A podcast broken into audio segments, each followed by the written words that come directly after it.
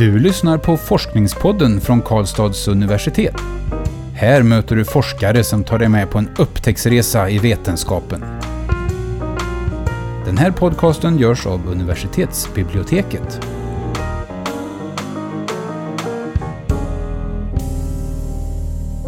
Hej och välkomna, mitt namn är Nadja. Och jag heter Magnus. Och idag har vi Maria Andersson med oss i studion. Välkommen Maria. Tackar. Du är nybliven doktorand i omvårdnad och har i din forskning tittat på munvård. Och det är verkligen någonting som vi alla kan relatera till tänker jag. Och nu har vi kanske den en och annan som sitter och funderar på hur det var med dagens tandborstning och eh, var det, att det var länge sedan eh, tandtråden åkte fram. Men det är egentligen inte riktigt det vi kommer att prata med dig om idag. Utan du har gjort en studie, eller flera studier, där du har undersökt mun munvård och dess kvalitet utifrån omvårdspersonalens perspektiv och utifrån äldre personers perspektiv inom korttidsboenden. Då. Eh, och det är precis det vi, vi ska fokusera på idag. Eh, jag tänkte så här innan vi dyker ner i din forskning eh, undrar jag om du kan säga några generella ord om det här med munvård. Vad är det egentligen som menas? Vad är det som ingår när man pratar om det? Eh, för omvårdnad så gäller det, ingår det också tungan. Hur ser munslemhinnan ut? Så det är inte bara tänder. För tänder är liksom tandprofession. Och utan munvård med, med, som ger en bra munhälsa så blir det svårt att äta, det blir svårt att prata, det blir svårt att tugga, svälja. Och det blir också socialt handikappande. Eftersom det kanske luktar. Mm. Om det blir matrester kvar i mun så luktar det. Och då kan man dra sig undan och inte vill ja, umgås med folk helt enkelt. Mm. Så, det är, så det är inte, jag är inte fokuserad bara på tänder utan det är hela, hela munhålan. Mm. Mm. Och att det påverkar välbefinnandet ja. på ja. den, de personerna. Det påverkar hela mm. kroppen. Och det är för, för alla men, men du har främst tittat på äldre ja. inom eh, korttidsboenden nu. Eh, tycker du att det är en särskilt utsatt grupp? Ja det är det ju. Dels är det här naturliga åldrandet. Att du blir torrare i mun, du blir torrare i, i, i slemhinnor generellt när man blir äldre. Plus att äldre kan också kan stå på läkemedel som har en biverkning att det blir ytterligare muntorrhet. Och då när man får den här muntorrheten så har man inte det här naturliga eh, skyddet mot bakterier. Eh, och därför så är det ju en mer sårbar grupp.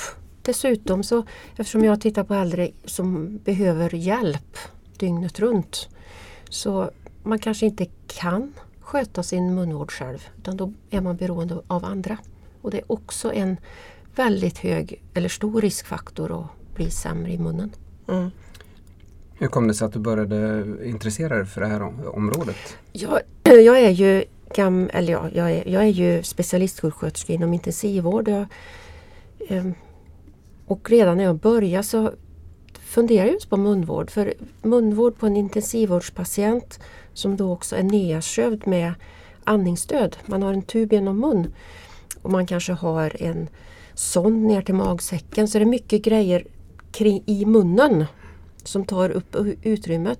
Och samtidigt ska man vara där då och, och göra ren munhålan. Mm. Det är lite svårt rent tekniskt att göra det. Sen är det också en liten risk med att du kanske rubbar den här tuben som går ner till lungan. Som blir att oj, patienten får inte luft tillräckligt. Så man har lite rädsla också. Mm. Så man, man drar sig för det på något sätt. Och samtidigt är det svårt. Mm. Vilka, vilka var dina forskningsfrågor som du hade? Ja det var framförallt då att se på eh, inom på IVA, hur ser omvårdnadspersonalen på? Hur uppfattar de att munvården görs? Och inom eh, korttidsboende var det då äldres uppfattning av sin munhälsa. Hur tycker de att det funkar? Och även hur hur funkar det när de behöver ha hjälp av personalen? Mm. Och även personalen på korttidsboende. Hur uppfattar de att de gör helt enkelt? Mm. Var du den första som tittade på det här eller fanns det forskning sedan tidigare i, i de här frågorna? Eh, det är, jag är först eh, vad jag vet. Inom korttidsboende finns det ganska lite för det, är ju, det innebär alltså eh, de äldre ska bara vara där i, jag tror det är tre veckor max. Mhm. Så det är liksom en sluss. Så där finns det inte mycket överhuvudtaget och framförallt inte om, inom munvård. Eh, in, inom intensivvård finns det väldigt mycket eh, om munvård. Hur man ska göra, riktlinjer och etc. etc. Eh, men inte hur det fungerar. Mm. Hur man uppfattar att det fungerar. Det låter som två ganska olika studier. Eh, ja, det är ju väldigt olika miljöer. Mm. Eh, korttidsboende och intensivvård är liksom längst ut på vardera kant. Men jag brukar förklara när jag har studenter att intensivvård och korttidsboende eller särskilt boende, vård för äldre, det är inte så stor skillnad. Det är bara eh, hastigheten på vården som är skillnaden. In, på intensivvården så händer det en, kanske händer det på en timme. Det kan hända på en kvart, fem minuter. Inom korttidsboende äldrevård så händer samma sak kanske på en period på en vecka, två veckor. Så hastigheten är eh, skillnaden. Men, men det händer eh, samma saker. Eh, Kan du bara ge ett exempel på vad du menar med vad, vad är det som kan hända? Alltså hur man Eh, hanterar ja, mun, eh, ja, men ehm, säg eh, kontroll. ehm, vi kan ta lunginflammation Mm. som är inom intensivvård. Som om du har andningsstöd så kan det ske nästan direkt för bakterier kryper ner Mm. och du får symptom efter tre dygn. Inom äldrevården där kan du också få är stora risker för lunginflammation. Men den utvecklas över tid. Det kanske går en vecka eller två veckor.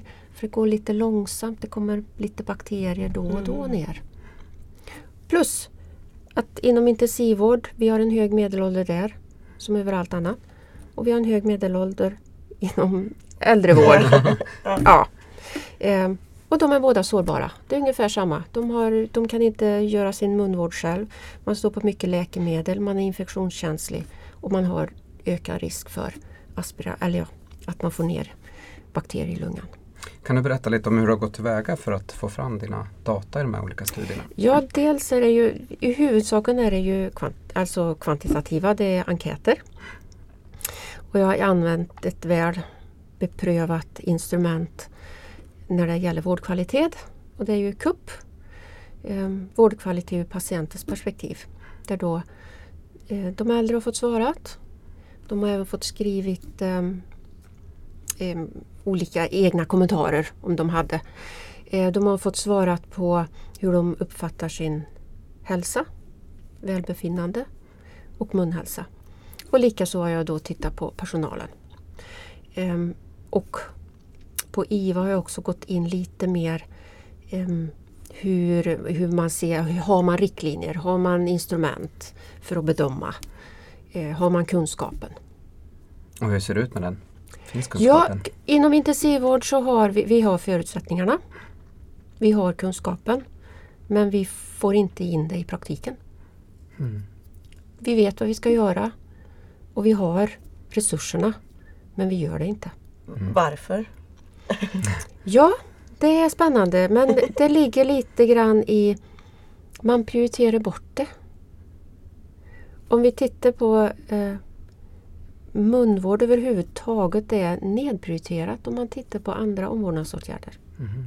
Är det en underskattning av munvårdens betydelse? Eller? Ja, men inom intensivvård ska man inte underskatta den för just den här lunginflammationen Mm.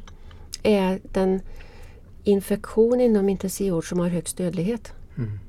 Så nej. Men eh, jag vet inte, det ligger lite grann att eh, egentligen kanske ligger på så djupt plan. Varför har vi delat hälso och sjukvård och tandvård? Mm. Hälso och sjukvård är skattefinansierat. Tandvården inte. Vi har eh, Sveriges kommuner och landsting. De har såna här punktmätningar på trycksår, handhygien, eh, nutrition. Men inte munhälsa. Så det, ja, det är en, av tradition på något sätt? På, av tradition ja. Och så tittar, jag kan bara titta i mitt eget, eh, för jag undervisar ju i specialist intensivvård.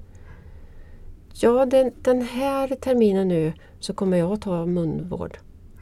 Den har inte funnits. Och tittar man generellt i litteraturen, det är alltså så försvinnande liten del. Mm. Så vad skulle du säga är dina viktigaste resultat som du har fått fram? Ja, dels är det inom intensivvård är just det här att vi har, vi har allting men vi gör det inte. Mm. Det vi inte har och det är ju som eh, jag tänker att gå vidare med det är att vi har inget Inom intensivvård har vi inga instrument, alltså man ser inte objektivt vad händer i munnen. Utan det är utifrån var och en liksom. Mm. Nu tycker jag det är dåligt eller nu var det bra. Ja, Mm. hipp som happ. Ehm, det tycker jag är inom IVA eller intensivvård. Korttidsboende det är det här att äldre som uppfattar sig ha lägre hälsa, lägre välbefinnande bryr sig inte om. Alltså man, man bryr sig inte om Man tycker att ja, det är väl okej. Och du för att få munvård så måste du ha ett högre välbefinnande och en bättre hälsa. Mm. För omvårdnadspersonalen visar inte något större engagemang. Så när de här, för det fick jag fram, när de här som mådde ändå bättre eh, ville ha hjälp så var det svårt att få kontakt med att få hjälp. Mm. Så man, man frågar i början när de kommer in, behöver du hjälp? Nej, säger man. Och sen släpper man det. Och Mm. frågar inte något mer. Så det Så vad är det för berättelser från, från de äldre som du fått veta Ja, om det- enkäterna? ja, det är just det här att det, de får inte riktigt hjälpen Ja. när de behöver den. Mm. Ja. Så, så munvården, deras munvård och välbefinnandet hänger ihop? eh, Ja. Ja. Det gör det. Så man kan förbättra det ena Ja, genom åtgärder på, det, ja. på det andra området? Och det är ju alltså tidigare forskning säger ju också, har ju visat, indikerat att det kan vara så här eh, att när hälsan går neråt då släpper man munnen. Det är andra, man, man behöver tänka på annat. Mm. Lägga energin på annat. Skulle det kunna vara tvärtom också? För jag stod upp och funderade på det nu. Om, om man eh, har någon eh, inflammation i munnen eller Mm. något sånt som man inte Kanske inte ens liksom att det var ens fel att man inte har haft Mm. jättebra munvård. Att det påverkar en så pass mycket att hela hälsan går ner lite grann. Att man känner sig lite, alltså att det är munnen som påverkar gemytet Ja, också på ja, ett sätt. ja. Att, det, liksom att det blir en nedgående spiral. det är det. Ja, det är det. Det, det. det tror jag också. Mm, okej. Ja. Ehm, det jag också funderar på, du har ju tittat ganska mycket på, på personalen. Mm. Eh, var det någonting som överraskade dig där när du pratade med dem? Att, alltså du pratade lite grann om den här, egentligen är man medveten i teorin, Mm. vet man om att man ska göra så här. Men, men fick du någon information om varför man inte kunde omsätta det i praktiken på ett bra sätt? Du pratade lite om det här med intensivvården men hur Mm. är det i de här korttidsboenden? Att Det- liksom är ett nej ett nej och det, det är det du... Ja och sen så, och det, personalen har ju också fått gett lite kommentarer. Den är inte med i avhandlingen men den kommer i, i en artikel snart här. Just det här, de säger att det är en resursfråga Mm. inom korttidsboende. Eh, man förlitar sig på tandhygienisten. Det är de som sköter, Okej. det är deras område. Brukar de komma in i Ja, korttidsboenden? ja kanske det ser väldigt olika ut. Mm. Ehm, det, de har ju den här uppsökande verksamheten. Flera säger att ja, det är så bra att de kommer och bedömer en gång om året. Det är lite långt emellan bedömningarna säger, känner jag. så vi, alltså, det är ändå vi som är där varje dag. Det är vi som måste kolla det. Mm. För går det ett år efteråt så ja, då har det hänt mycket. Ja. Mm. Så det, ja, ehm, Men sen är ju, nu måste jag bara kolla Mm. så att jag hänger med. För korttidsboenden är Mm. tre, sa det inte tre månader oftast? äh, tre veckor ungefär. Tre, eller tre veckor? Ja, tre veckor. För det, ett korttidsboende är det här boendet. Du kanske har varit, eh, eller ja, du har varit på sjukhus. Du kanske har fått ja, vårdat för någonting och du kan inte direkt gå hem. Utan då kan man vara på ett korttidsboende. Det är liksom en övergångsboende om man Mm, säger. okej. Du, behöver, du behöver inte ha sjukhusvård och du kan inte klara helt själv hemma med stöttning. Mm. Utan då kan man få ett sånt här boende. Men den här tandhygienisten, det är på ett annat plan. Den kommer inte till Jo, korttidsboendet. det gör den. Ja. Men bara årligen. Så den, den Ja, kan inte träffa alla Eh, patienter? nej, nej. Och, det, och det var ju också något som personalen på korttidsboende önskade att de skulle komma till alla som kommer in. Mm. Alltså, Att man kan fånga upp dem. ja, Mm. ja, Finns, finns munvården eller munhälsan med som en variabel när man kommer till ett korttidsbo? Är det Ja. någonting man tittar på? Ja, eh, det är generellt så? enligt eh, Sveriges kommuner och landsting så ska man göra en, en munhälsobedömning. Mm. Och det ska man göra även på sjukhuset. Och, det, och det görs också och det dokumenteras eller? Eh, det görs varierat. Ja. Eh, det görs varierat. Mm. Ehm, och det är ju det här i Senior alert som det ska föras in. Det är ju ett kvalitets, nationellt kvalitetsregister. Eh, och bara för något, något år sedan så kom det en, eh, en studie där de har tittat hur ser munhälsan ut i Sverige hos de äldre. För det är ju ändå inrapporterat mycket data även om det missas ibland som allt annat. Och då visade det sig där att nej, munhälsan är bra. Eh, Jag har använt mig av tandhygienister och bedömt ROAG på de äldre. Och äldre har uppskattat sig själv också. De äldre tycker att de har bra munhälsa. Kvalitetsregistret säger att det är bra munhälsa. Vad säger mina tandhygienister? Dålig. Okej. Och här är ju liksom hur mycket ska vi lita på kvalitetsregister? Mm. För ROAG är utformat från tandprofessionerna. Och vad är råg? Så. Munhälsobedömning. Ja. Ja. Det är tandprofessionerna som har utvecklat det eh, instrumentet. Och så börjar bara besluta, jo men det ska vi använda i omvårdnaden. Där då förhoppningsvis fick en liten information hur man skulle bedöma. Men den är för svår Mhm. Mm. för omvårdnadspersonal. England, eh, Storbritannien till exempel, de har tagit bort ROAG och använt ett, ett annat enklare instrument för de menar på att det är för svårt. Det måste krävs mycket mer utbildning. Mm. Hur, hur gör de? De har ett annat instrument som är enklare, som inte är så detaljerat utan ser man eh, ser tänderna konstiga ut till exempel då, så ta kontakt med tandhygienist. Eller ser mm, mm, mm, andra konstigheter i munnen, ta kontakt. I, I det vi har så ska vi omvårdnadspersonal ska också bedöma eh, tänders funktion, alltså hur det ser ut. Mycket mer ingående, tungan, eh, slemhinnorna. Mycket mer ingående plus att du ska kunna svälja och du ska kunna vissla. Inte vissla, svälja är det. Prata är det. Och hur ska en intuberad patient kunna svälja och prata som är nedsövd? Det låter svårt. Nej, det går Det inte. går inte. Nej. Nej, Det nej. Så där har vi, alltså där känner jag, där ehm, Ja, det, just det här med, med ROAG munhälso, det är ett OBS. Det är inte bara att föra in saker och ting och tro att Det låter som att det krävs mycket för, eller det krävs, förkunskap och- det krävs en hel del, alltså utbildning i. Det är inte bara att göra. Nej.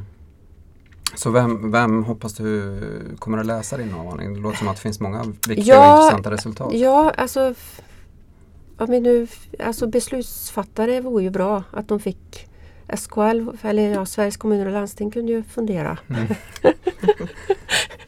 Nej men det här är ju Ja. viktigt liksom. Ja. Eh, sen är det ju givetvis eh, personal, Mm. att de får en tankeställare. Mm. Eh, forskare, givetvis. Eh, politiker. Och det är lite, eh, lite kul. Jag har fått förfrågan från Socialstyrelsen. De ville ha min avhandling för de håller på och granska det här med munhälsa. Så det är kanske något på Ja, gång. bra.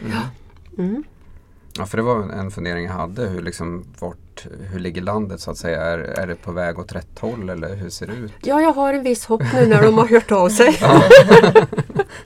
För det är alltså det är så Nej, det är, ned, alltså det är inte prioriterat område. Nej. Det är som vi tänker, nej, men det är tandprofessionernas. Mm. Då kan vi släppa det. Mm.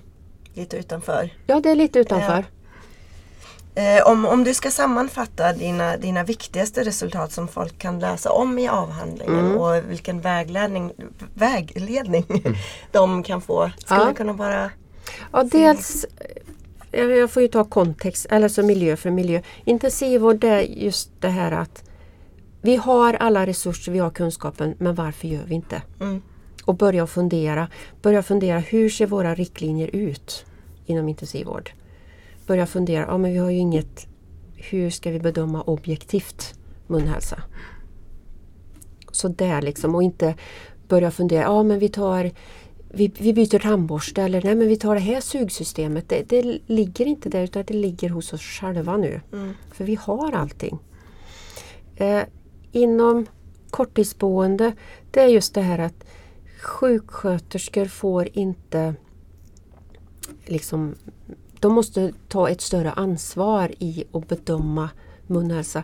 Nu är ju eh, sjuksköterskorna, det, det är ju liksom organiserat på ett annat sätt. Man har mycket fler eller äldre. Det är ju inte som på intensivvård där det är så resurs. Eh, men man kan inte bara lita på att eh, undersköterskor ska gö- göra det. Mm. För de måste börja identifiera problem. För då minskar ju onödigt lidande Mm. för den äldre. För det är det. Som inte skulle behöva vara. Väl sammanfattat eh, tycker jag och, Ja. och viktiga resultat. Hur, hur ser det ner? Du nämnde lite grann att du hade någon artikel på gång och så men Ja. eh, vad har du för forskningsfrågor som du jobbar vidare med? Jag, jag har precis nystartat, det är jättespännande, som ligger väldigt så här eh, med Kanada. Mhm. Ja, eh, jag har hittat det finns en till människa som håller på. Nej, ehm, där vi då ska göra en eh, fundera på att göra en systematisk översikt. Vad, hur, vad finns det för eh, objektiva instrument som vi kan använda inom IVA, Mm. inom intensivvård och vad liksom har de någon nytta? Man kan inte bara föra in saker, man måste se, har det någon nytta? Mm. Så det är eh, jättespännande. Få lite internationellt kontakt och så. Mm. Så det är liksom, ja. Mm. Så det upptar väldigt mycket just nu. Mm.